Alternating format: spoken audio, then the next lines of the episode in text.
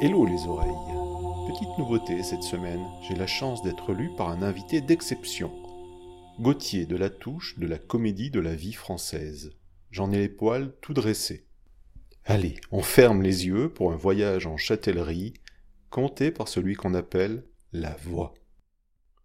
Les jurés membres de la châtellerie me firent comprendre ce jour-là que j'étais incompétent, impénitent et impardonnable quant à la cuisson de l'œuf mollet. Et pourtant ce n'est pas compliqué, on te l'a dit que c'est six minutes. Si seulement c'était aussi simple. J'ai un rapport à la cuisine qui me replonge et, et c'est étonnant pour ceux qui me connaissent aux primes années de blond chérubin, des premiers et seuls divorcés de la comté des années soixante-dix, selon moi, à mi-temps nourri par une grand-mère dont la cuisine visait à contenter l'ouvrier du bâtiment qui sommeillait en moi sans jamais se réveiller. C'est aujourd'hui un fait certain. Roborative, c'est le mot qui convient. Ce qui n'a aucun rapport avec les aventures de Goldorak, dont je me gavais aussi les yeux à l'époque.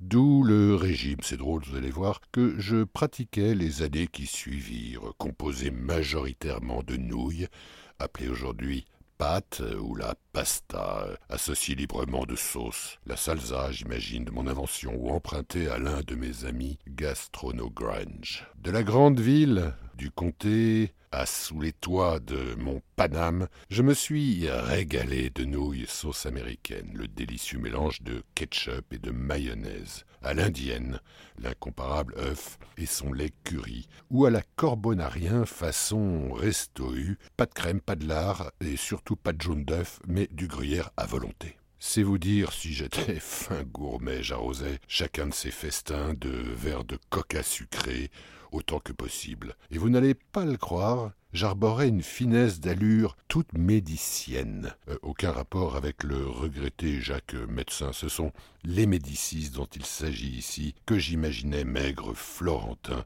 C'est comme ça. Un mariage et deux merveilles plus tard, j'avais fort heureusement changé de régime pour me convertir à celui dont se targuent les éleveurs de princesses chevronnées et accomplies. De la nourriture saine et équilibré, cuisiné avec amour.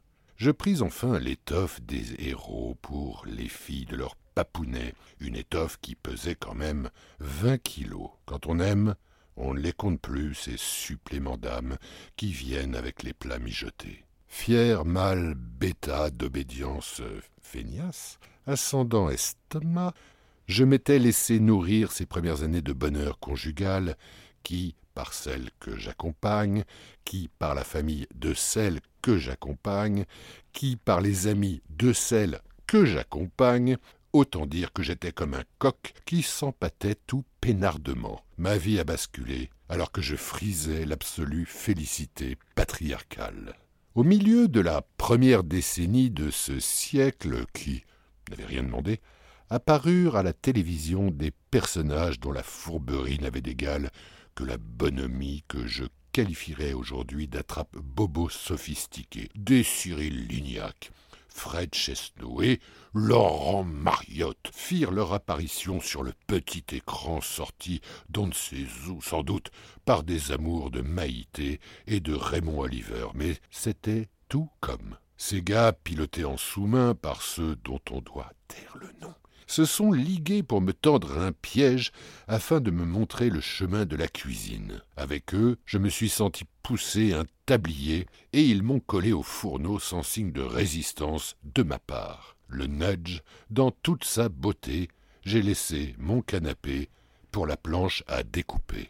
Le marketing culinaire me séduisit tant qu'un Noël passé, on m'offrit une cocotte pour mitonner de gentils petits plats pour toute ma famille. C'est vous dire si j'étais refait. Depuis, tel un Etchebest sans le talent, mais avec des cheveux, et la même facilité à m'enflammer pour défendre ma cuisine, on me cantina au fourneau.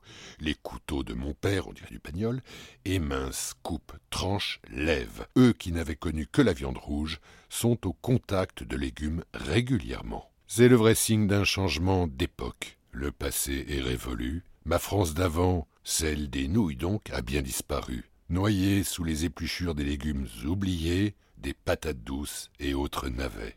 Quant aux œufs mollets, il faut savoir abandonner la partie. Aujourd'hui, je me présente comme le roi de l'œuf dur.